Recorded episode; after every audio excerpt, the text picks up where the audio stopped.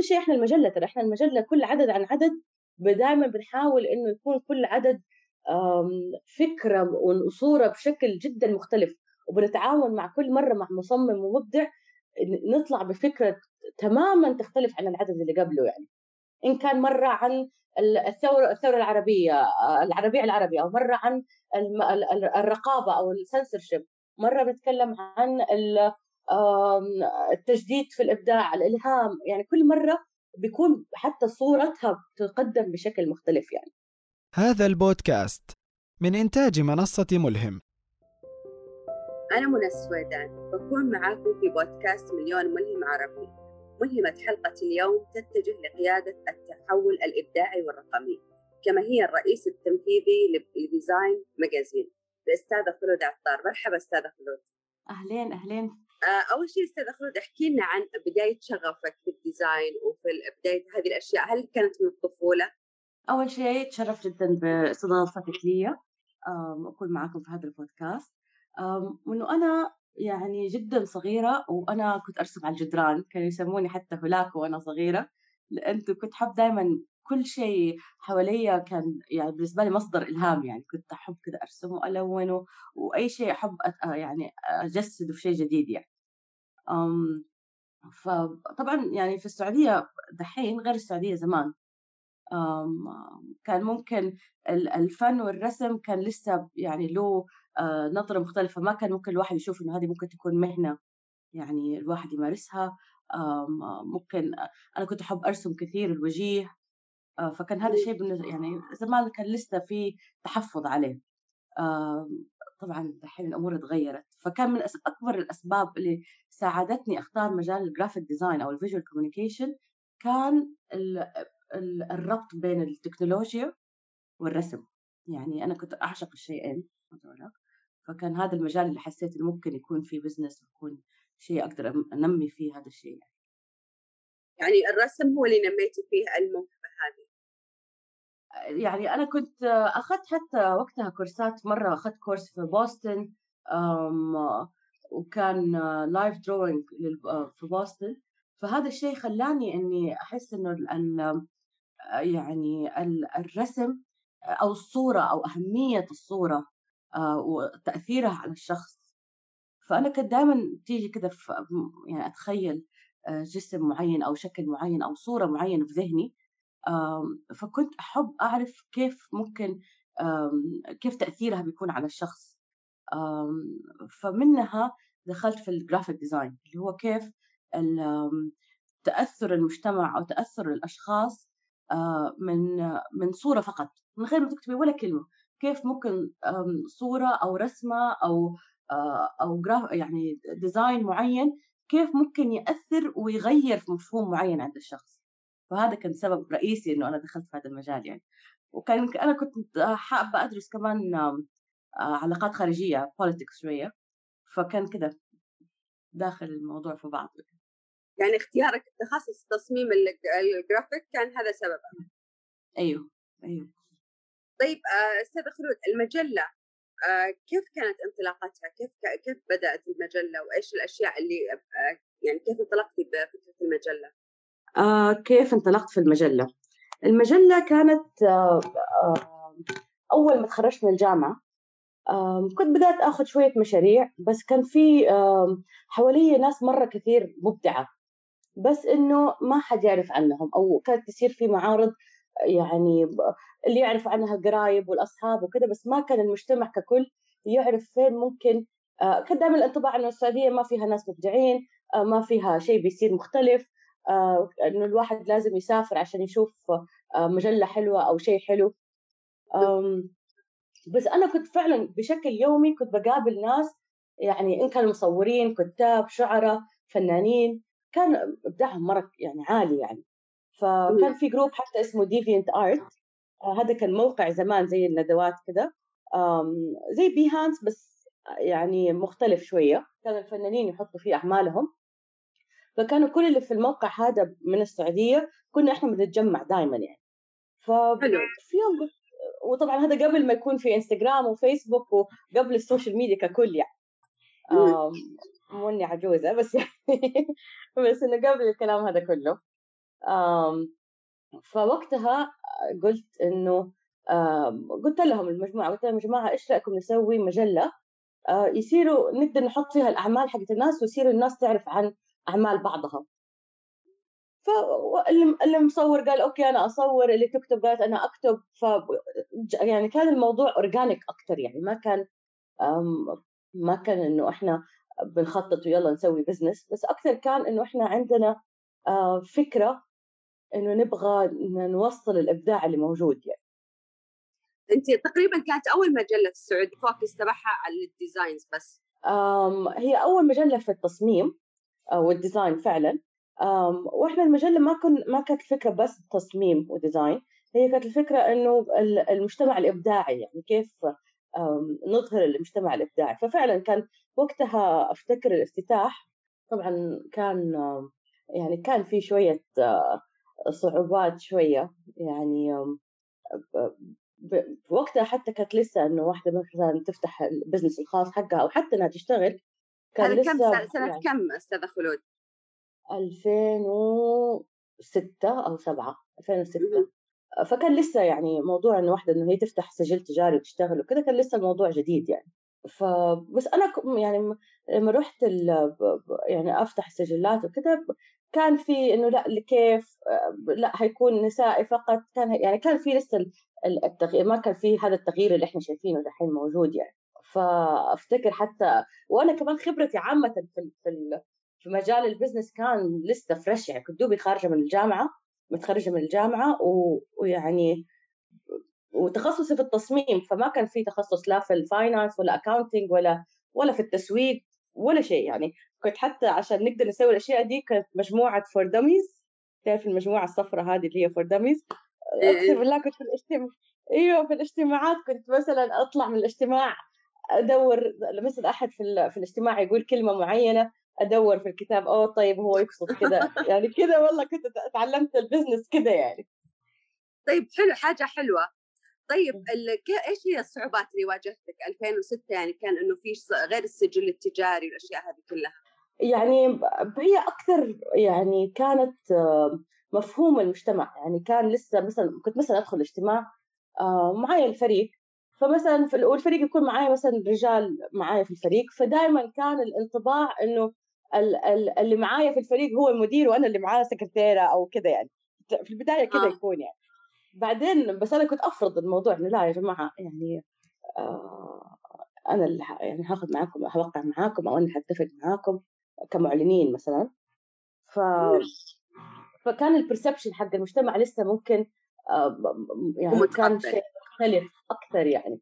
ف طبعا في الصعوبات العادية اللي بتواجهها أي بزنس، يعني كيف الواحد يلاقي مصادر دخل. آه مثلا المطابع، كان الواحد عشان يتعلم المطبعة كيف تطبع.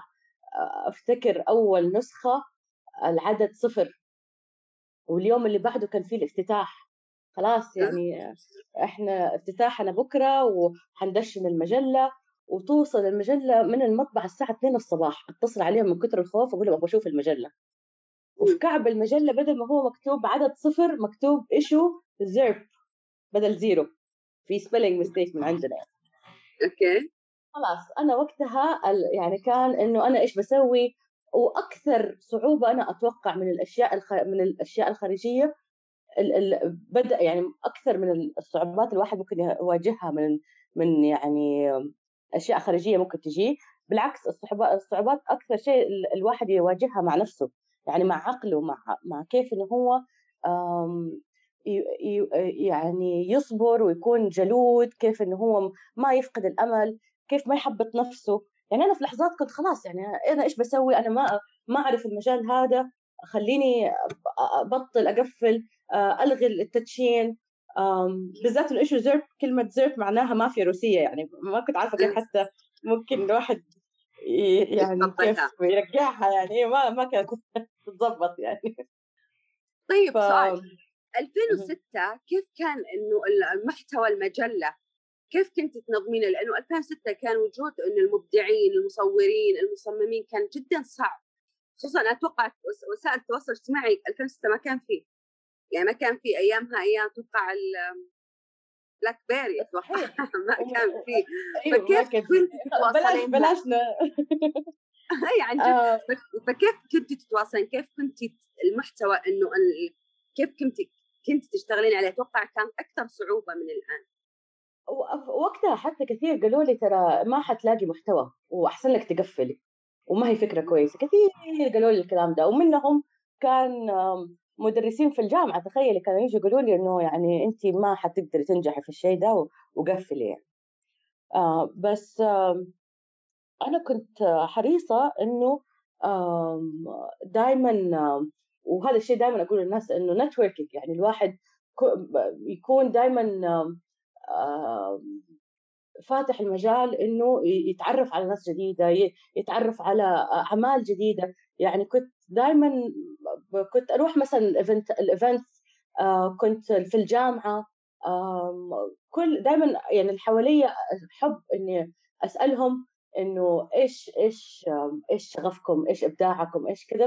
فكنت دائما انمي يعني زي الداتا بيس عندي من الناس اللي هم، وهذه مانيولي يعني كنت اسويها. يعني كنت مثلا مثلا رحت ايفنت او رحت في الجامعه مثلا حضرت كورس مثلا، كنت اشوف اتعرف على الناس هناك ايش بتسووا ايش بتعمل. فكان حتى فيري اورجانيك يعني.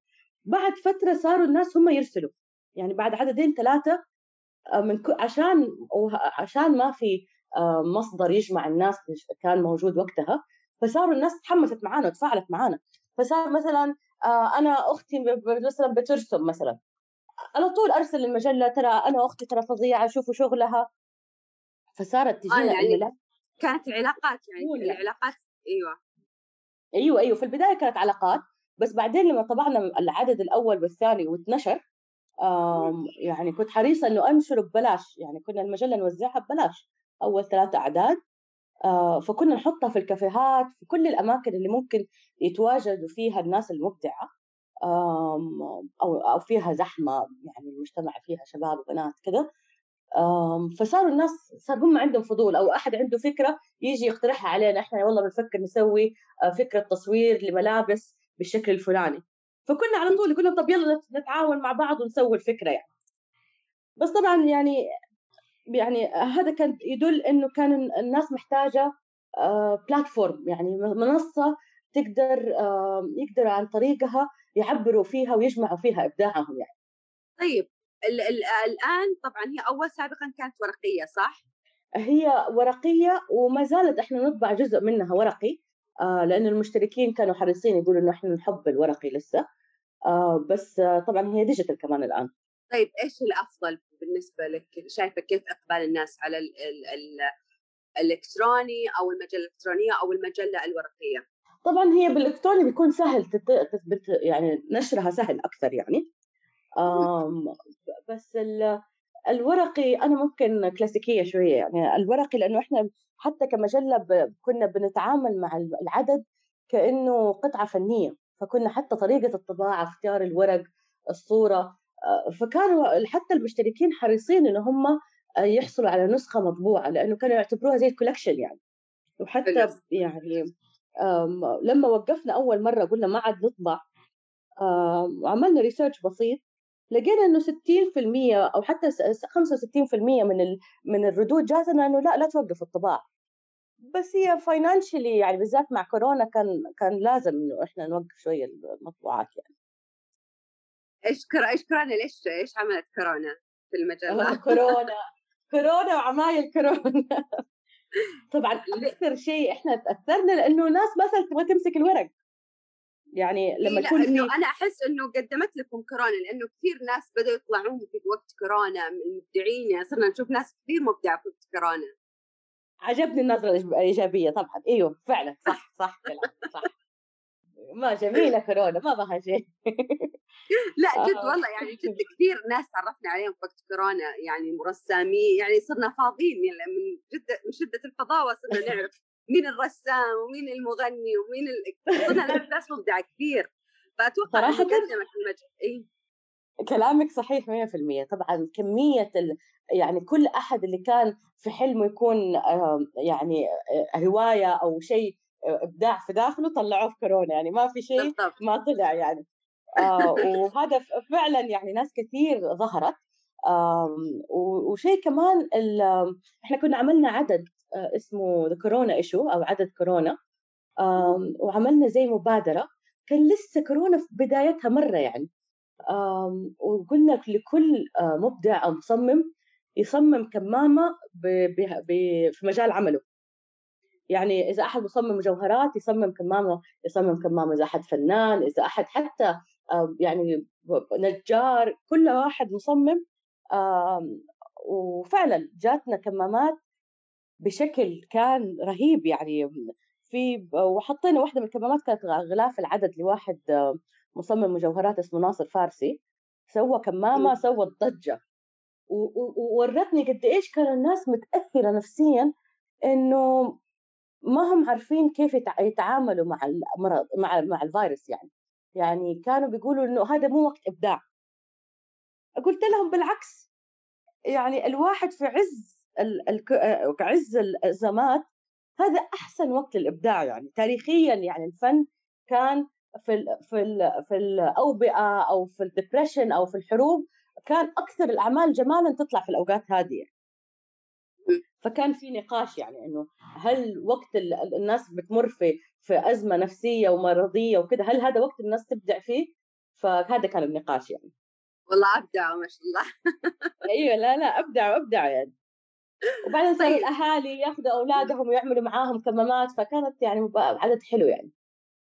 طيب ما شاء الله، أنا أشوف إنه في حساب التويتر تبع المجلة في تغطيات كثيرة الأشياء كثيرة في السعودية للمبدعين المصممين كل شيء تغطيات ما شاء الله، حتى للشباب اللي لسه بادين، إنه مثلا زي سباق السيارات، زي أشياء زي كثيرة، وخصوصا مهتمين أنتم في وزارة الثقافة، أي شيء وزارة الثقافة إنه مهتمين فيه تنزلونه أول بأول.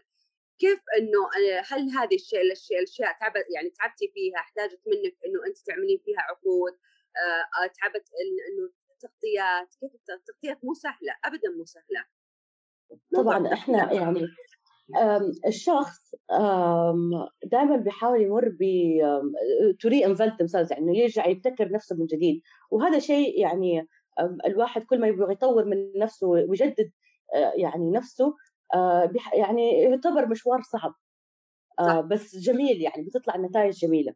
فلما فإحنا في السعودية صراحة محظوظين إنه إنه كدولة بتعدي في reinventing themselves أو برؤية جديدة وتقديم جديد للمجتمع والإبداع الموجود في السعودية. فهذا الشيء خلانا في كذا نوع من أنواع إحساس بالأمانة والحرص، إنه أكثر يعني صار في كذا مسؤولية أكثر، أحس على يعني على يعني علي عندي كذا حاسة مسؤولية أكثر، إنه يعني ما صار الموضوع مجرد إنه أبغى أظهر الإبداع، أبغى يعني يعني في رؤية كلنا كده مجتمعين عليها، نبغى يعني فعلا نبرز الأسماء ونبرز الشخصيات الأسماء. وكمان يعني الحراك الثقافي اللي صاير يعني صاير بشكل كده يعني يشرح القلب. كيف أقول لك، يعني زمان كان الواحد متمني إنه هو يقدر يحضر معارض بشكل جميل بتنسيق عالمي. دوبه كان في معرض نور الرياض قدمته هيئة الملكية في الرياض، وزارة الثقافة في المتحف الوطني، يعني سووا أشياء دحين كنا زمان نتمنى نشوف ربعها يعني. ف يعني واجبنا إنه إحنا مو بس نغطيها ونظهرها، كمان إنه إحنا كمان نقدم أشياء معاهم فيها يعني. ف يعني عشان كده أنا بقول إحنا في مرحلة ذهبية في السعودية بالنسبة للثقافة والفن والإبداع. طيب هل الأشخاص المبدعين اللي أنتم تغطونهم أو تنشرون لهم كذا، هل تساعدونهم مثلا إنه توجهونهم مثلا يكون في إنه دافع يعني، ولا إنه بس مجرد تغطية الإبداع أو العمل الإبداعي وخلاص؟ ترى أنا ما في شيء ممكن يخليني أكمل في البزنس هذا. أنا ترى عندي بزنس بزنسز تانية، يعني عندي إي آر بي سيستم، عندي شركة دعاية وإعلام، ففي أعمال ثانية. فمجلة ديزاين بالنسبة لي أكثر ما هي الهدف المالي أو المردود المالي قد ما هو المردود النفسي صراحة. يعني أنا كمية المصممين خلال ال خمسة عشر سنة اللي جو قالوا لي ترى ديزاين بعد ما نزلت لنا جاني شغل، أو والله زادوا متابعين، أو أو مثلا لقيت وظيفة، أو مشروعي اللي أنا كنت نفسي أطلع وطلع عندكم في المجلة أو نشرتوا لي هو. فهذا ال هذا ال هذا المردود النفسي فعلا، هذا هذا ايوه الهدف. يعني ما في شيء احسن من لما تشوف في فرحه مصمم او مصممه بانه فعلا اثر فيه اثرت فيه المجله. يعني طيب انت المؤسسه اللي ماسكتها طبعا هي العطار صح؟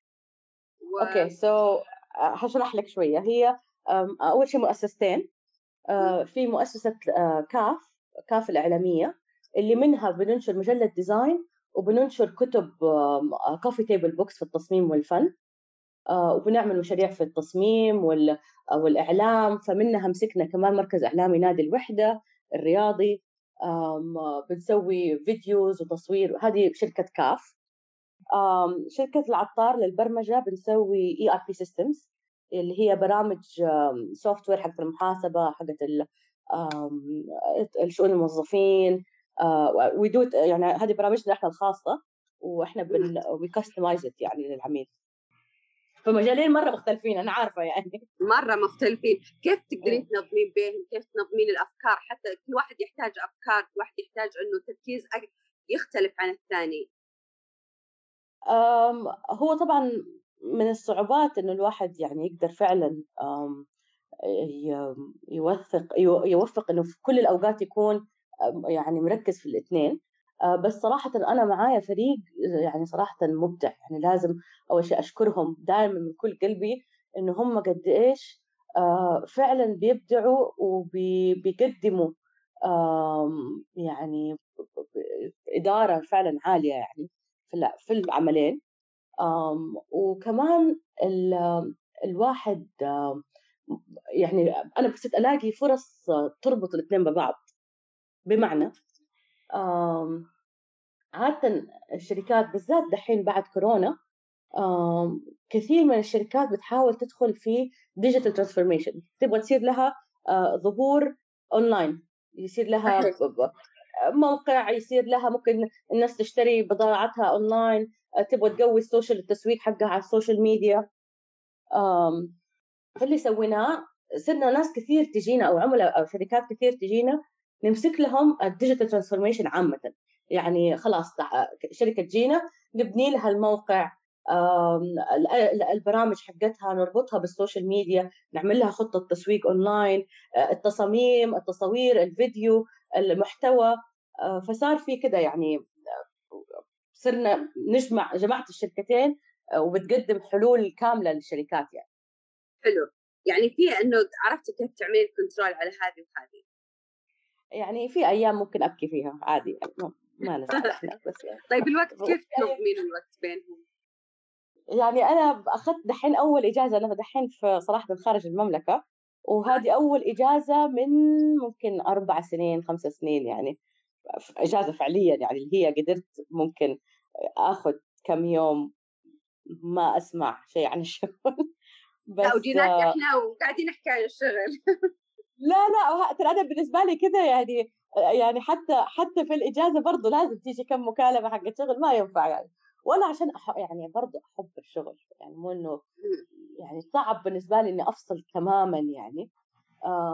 بس ممكن من الأشياء اللي لقيتها وقت حتى لو الواحد مو مسافر قدرت تخليني إني أقدر أكون دايما طاقتي يعني عالية في الشغل، إنه أحاول دائما أعمل شيء بعيد. يعني مثلا أنا ممكن أشارك في شطرنج مثلا، دوري شطرنج، أخذ كورسات في الفن، في في النحت، في كده شيء يفصلني تماما عشان لما أرجع أقدر حتى الأفكار تكون متجددة دائما. يعني حلو ممتاز. طيب هذه فكرة جميلة، الظاهر الكل لازم يسويها عشان يفصل.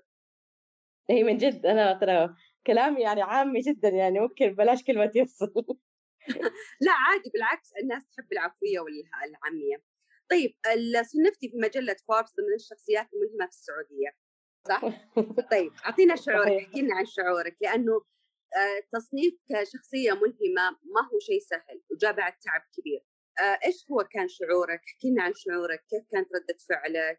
يعني أنا دائما في يعني في الجوائز أو لما أحد يعني يقدم للعمل تقدير أقول لهم ترى يعني صح ممكن أنا عادة بتحط في الواجهة إنه إنه والله خلود عطار كذا كذا كذا، بس أنا فعلا أعتبر هذا مجهود وتقدير لعمل فريق كامل. يعني إحنا تقريبا أكثر من ثلاثين شخص، ودائما عندنا متدربين ودائما عندنا ناس جديدة تشتغل معاها، فهذا أعتبره يعني تقدير ممكن للعمل للناس. صراحة يعني أحس بضرورة إنه هو يكون تقدير للكل، فأنا بكون فخورة بعمل المجهود الفريق فعلا يعني. وطبعا يعني أهلي يعني دائما، وربنا كيف بيوفقنا صراحة الاثنين كده، في توفيق من ربنا وفي كده أهلي كيف هم بيدعموني دائما نفسيا في المراحل يعني الصعبة. يعني دائما لما يكون في تقدير أحب أقدم التقدير هذا لهم، يعني أحس إنه هو هم اللي هم اللي ساعدوني أوصل للمرحلة هذه يعني. إيه بس إنه شخصية إنه إنه ملهمة آه مو مو شيء إنه مو شيء سهل، مو إنه أنا أوكي في جوائز ممكن إنه أقدمها للفريق، أقدمها لناس كثيرة، أقدمها، لكن إنه أنا شخصية ملهمة لا، هذا شيء كبير، شيء كبير. معناته إنه أنا قدمت لناس كثير، يعني معناته إنه أنا قدمت لشباب كثير، معناته إنه أنا قدمت الوطني، معناته إنه أنا قدمت ال... برضه لنفسي. أوكي، فكيف كانت ردة فعلك في كلمة شخصيات الملهمة في السعودية؟ أول شيء الواحد يقول الحمد لله، بس الشيء الأكثر اللي أنا بحاول أقوله إنه يعني أنا ممكن بطبعي دائما حاسة إني أبغى أقدم أكثر، إنه ممكن لسه أكثر ممكن الواحد يقدمه، لسه مو كفاية، لسه ممكن يعني دا يعني صعب جدا إني أوقف، ممكن نادرا جدا إني وقفت وقلت والله أو والله تمام. يعني ممكن لازم أتعلم إني شوية كده أوقف يعني أخذ لحظة إني أوقف وأشوف الإنجازات، بس أنا فعلا يعني دائما حاسة إنه لسه في الكثير كثير كثير اللي ممكن الواحد يقدمه. وبعدين كمان ال ال ال أنا دائما دائما أشوف الجوائز الجوائز يعني أحب إنها تكون أكثر لل أو إلهام للفريق إنه إحنا نفضل نقدم أكثر. يعني نادرا ما أشوفها بشكل شخصي علي أنا يعني يعني أنت تشوفينها عليك أنت والفريق فعلا فعلا. طيب كثير شخصيات مرت عليك مبدعة وموهوبين وناس كثيرة، إيش كانت يعني أكثر نصيحة تقدمينها لهم دائما؟ أمم أنا أول شيء أحب أقول إنه الإبداع من من أكثر اللغات اللي أول شيء ما لها ما لها جنسية، ما لها عمر، ما لها ما لها حدود تمنع الواحد إنه يشارك فيها. يعني لغة لغة مشتركة مع العالم كله ومع كل شخص، لأنه كنت من البدايات كان ممكن أحد يكون عمره اثنا عشر سنة أشوف في إبداع، أو مثلا في مرة قابلت خطاط عمره اثنا عشر سنة خط مبدع، يعني ولا واحد ممكن ستين سنة في المجال. وممكن ألاقي أحد دوب وفنان، مرة تعرفت على فنانة قاعدة بدأت مجالها الفن بعد عمر الخمسين، وفنها طبعا عالمي يعني شيء جميل. فهذا الشيء دائما احاول اقول لهم انه لا احد يحط نفسه في قالب انه اه انا ماني مبدع، اه انا ماني فنان، انا انا ما اقدر، انا حتى لو ابغى، آه انا لا مجالي مره مختلف، آه انا دراستي مختلفه، آه لانه يعني فعلا الابداع موجود في داخل كل شخص لو هو حب انه هو في اي وقت وفي اي مكان وفي أي ما له عمر وما له وقت. يعني كثير دائما أقول لهم إنه يعني لا لا تترددوا في مواضيعكم، لا تترددوا في في أفكاركم. يعني كثير طريقة تعليمنا في العالم العربي عامة كانت معتمدة على الحفظ كثير، فنشأة نشأة المبدع أو أو أو المحلل أو المفكر اللي اللي مستعد إنه ينقد أو يخرج بتفكير جريء أو مختلف بتطلع بشكل نادر، يعني مو مو بشكل عادي.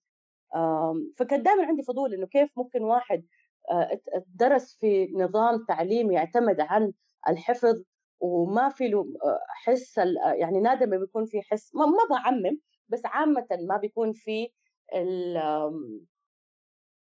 يعني تعود على الحفظ، الحفظ ما في ما ما اعرف ما اكتشف ابداعاتها فعلا، وما في نشأة انه الواحد يطلع تفكير مبدع يعني. فدائما نصيحتي انه بالعكس، يعني اللي في بالكم فعلا طلعوه، واذا وغامروا في افكاركم وغامروا في تجاربكم في في الفن، في الابداع، في في التصوير. يعني يعني دائما لا تحطوا نفسكم في قالب وتفضلوا فيه. ونفس الشيء احنا المجله، ترى احنا المجله كل عدد عن عدد دائما بنحاول انه يكون كل عدد فكره وصوره بشكل جدا مختلف، وبنتعاون مع كل مره مع مصمم ومبدع نطلع بفكره تماما تختلف عن العدد اللي قبله. يعني ان كان مره عن الثوره الثوره العربيه العربيه العربيه او مره عن الرقابه او السنسورشيب، مره بنتكلم عن التجديد في الإبداع، الإلهام. يعني كل مرة بيكون حتى صورتها تقدم بشكل مختلف يعني. حلو. طيب خلود العطار تقول كل ما أفصل أطلع فكرة جديدة، إيش تتوقع أيوه؟ عن الفكرة الجديدة اللي راح تطلعين فيها بعد الإجازة، بعد خمس سنوات ما في إجازة؟ بحاول أطلع طريقة ما أرجع. لا لا بمزح. أم أم صراحة بالعكس، يعني راجعة فعلا في بالي كم فكرة. أتوقع إنه إحنا يعني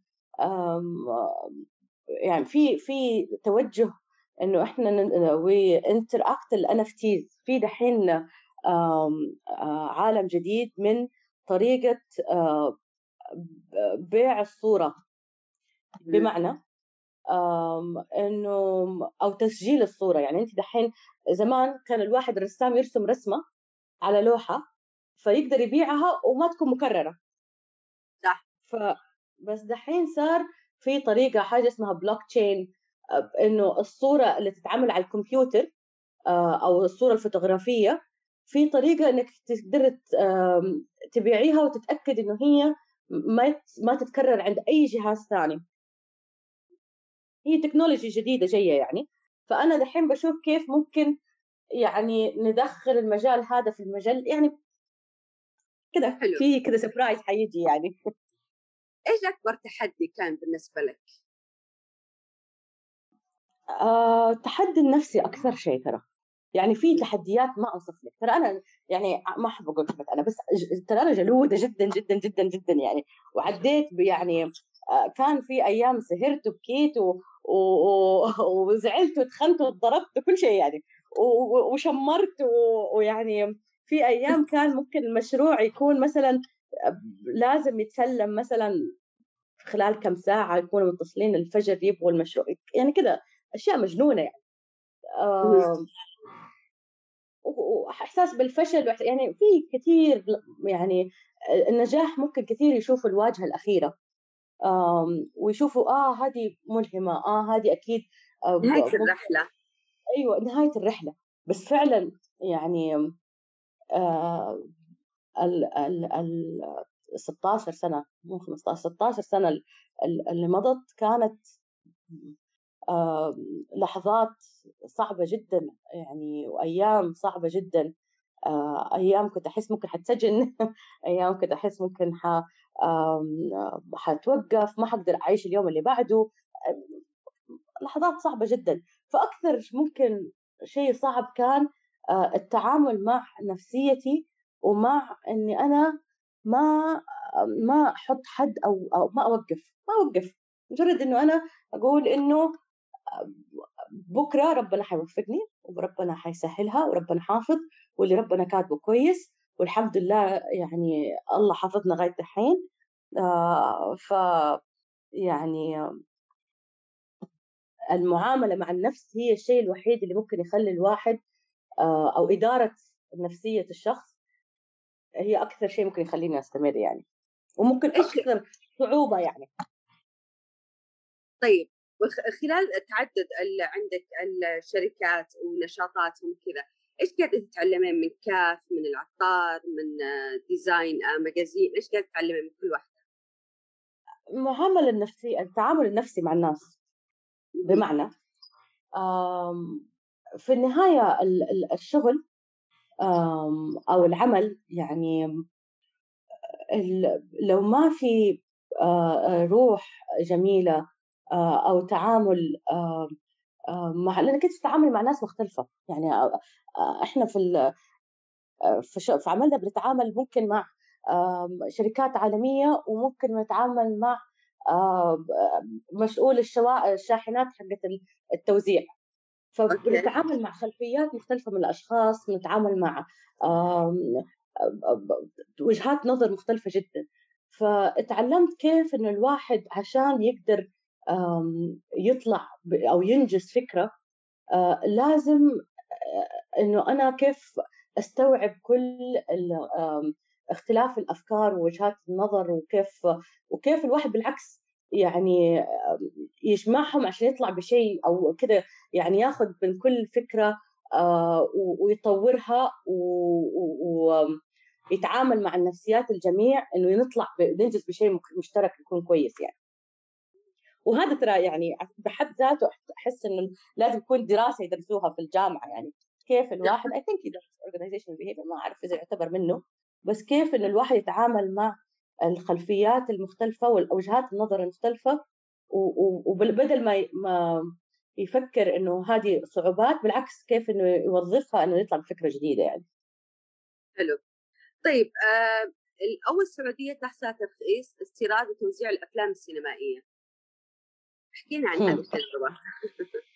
كان في مخرج أيمن جمال، أستاذ أيمن جمال، أخرج فيلم بلال، سيدنا بلال. هذا فيلم كرتون أنيميشن،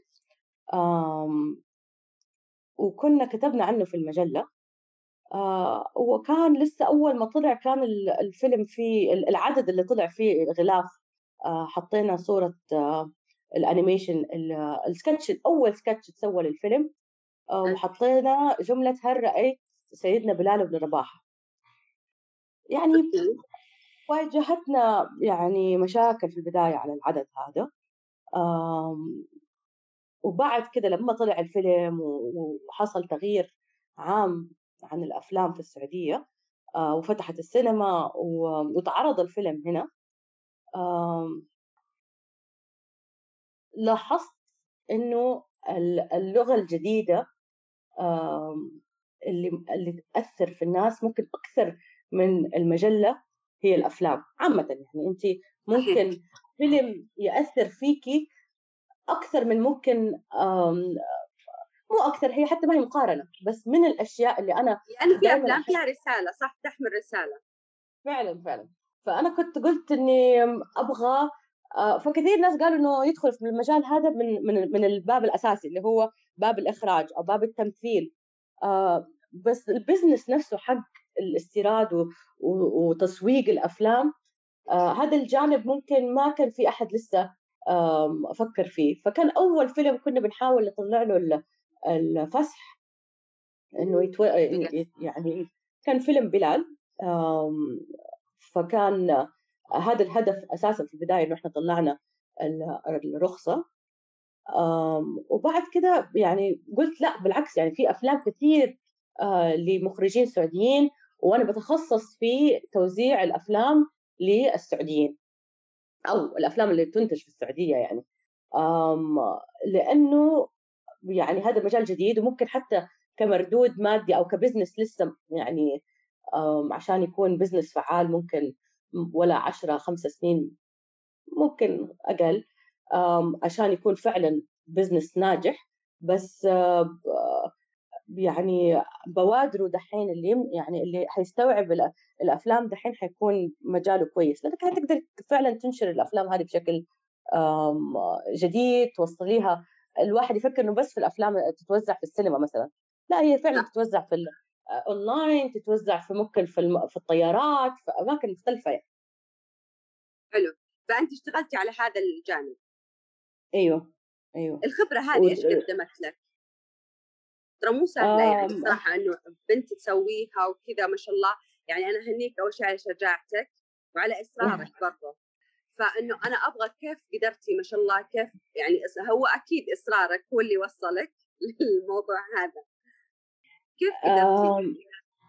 آه والله يعني آه لأنه شيء جديد. فأول شيء أبغى أشكر هيئة جي كام اللي هي الهيئة السمع السمع والبصر، هيئة الأفلام اللي اللي هي فيها سوري اللي هي بتعمل بتطلع التصاريح، هيئة جي كام. لأنه هي هيئة جديدة فكان في تخوف عالي إنه هم أصلاً يطلعوا تصاريح زي كده. هذا أول ما فتحت الهيئة. بس صراحة وجود الهيئة بحد ذاته وتنظيمهم صراحة كان جدا عالي يعني. فهو في البداية كان فعلا صعب إني أخذ الموضوع فترة،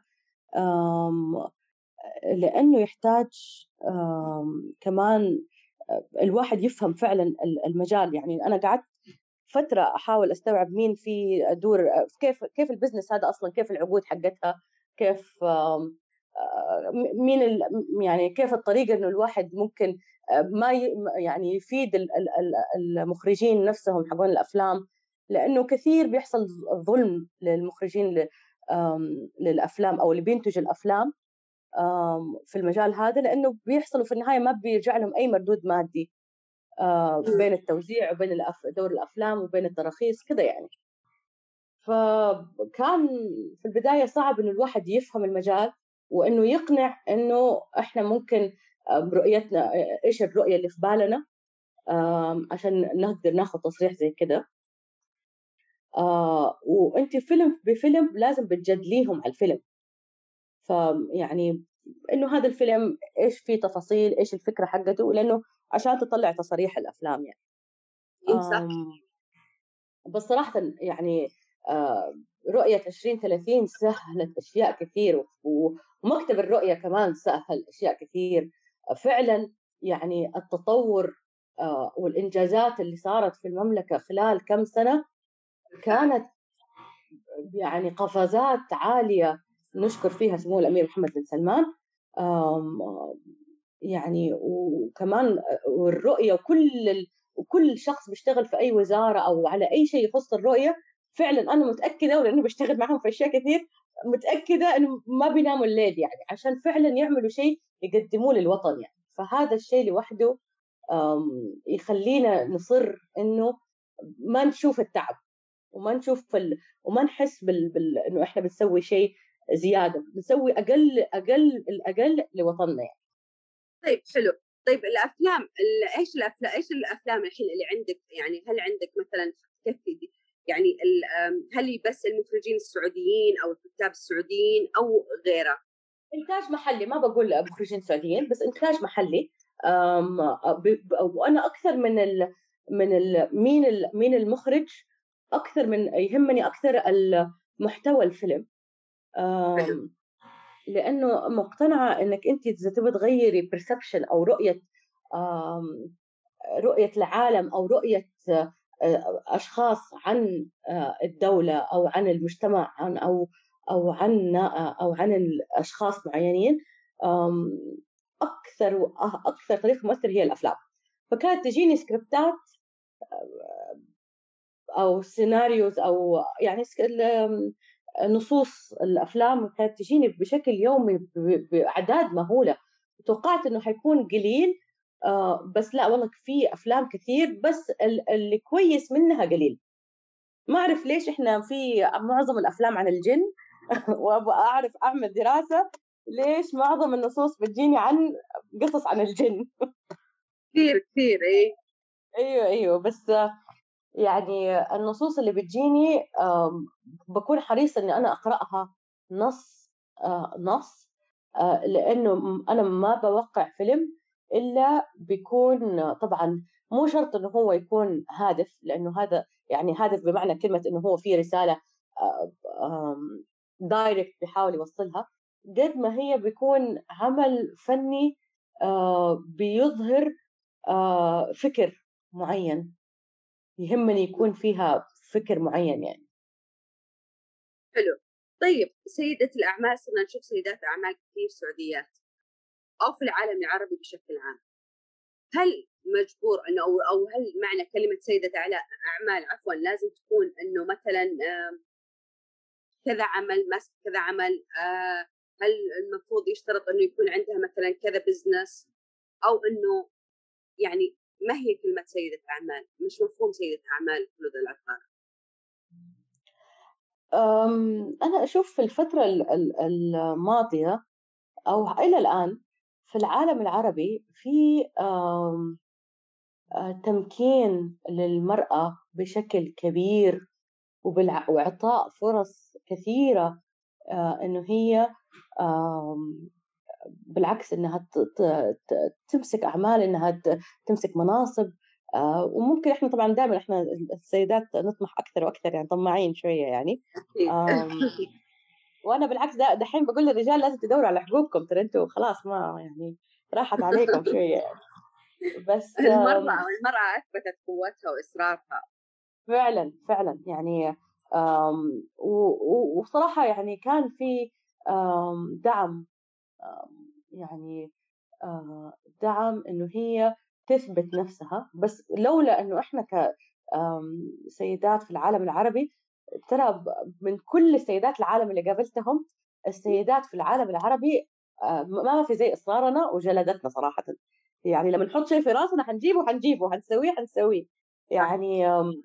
فهذا الشيء خلى يعني كثير من الزميلات وسيدات الأعمال فعلا يثبتوا نفسهم، يعملوا إنجازات يعني غير مسبوقة.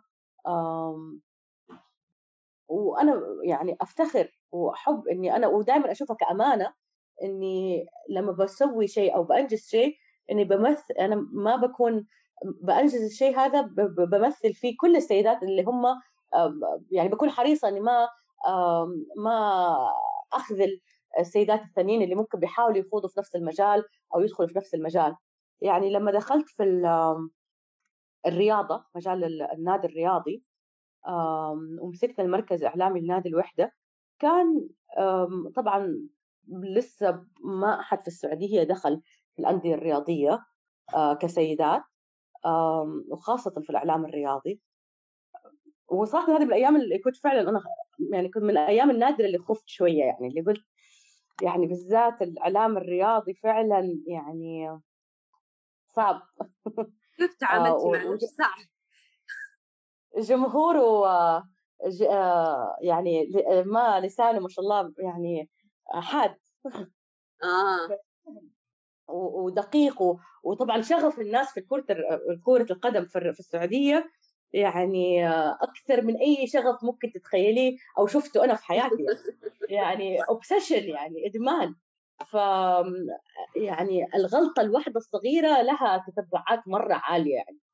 وبالذات انه انا كان مجال جديد علي، بس الحمد لله كان احنا كفريق مسكنا مركز اعلامي كان قدرنا الحمد لله ننجز كم يعني حاجه كنا حاطينها كخطه للمركز.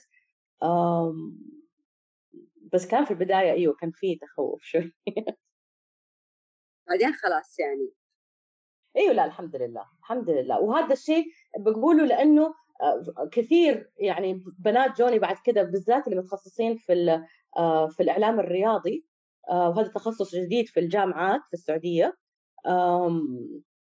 كثير منهم جو كلموني قالوا لي انه احنا كنا خايفين ندخل المجال، كنا حتى مترددين نتخصص، يسالوني طيب تشجعينا ولا بلاش، هل تشوفي انه مقبول في المجتمع ولا لقيتي مرة كان ردة فعل قوية. فلما شف لما ش... يعني لما دخلت في المجال وكذا بالعكس كثير اتشجعوا الحمد لله. فهذا الشيء عشان كذا بقول إنه أنا بشوف إنه هذه أمانة ومسؤولية يعني. صحيح. لا أنا أشوف حتى إنه صار في برامج إذاعية كثير، صار في جم بنات كثير مذيعات معلقات أو شيء في الرياضة أو من الرياضة، اه دحين صار في انديه رياضه سيدات، دحين دخلوا صار في فريق سيدات. ايوه ايوه لا لا صراحه يعني داخلين ال ال داخلين بالقوه في الرياضه جدا، في الرياضه داخلين البنات بقوه. طيب رسالتك، طبعا كثير صرنا نشوف الان بنات العالم العربي بادئه تبدا بزنس، اللي ممكن تفشل، ممكن اي شيء، ايش رسالتك لهم في بدايه مشوارهم؟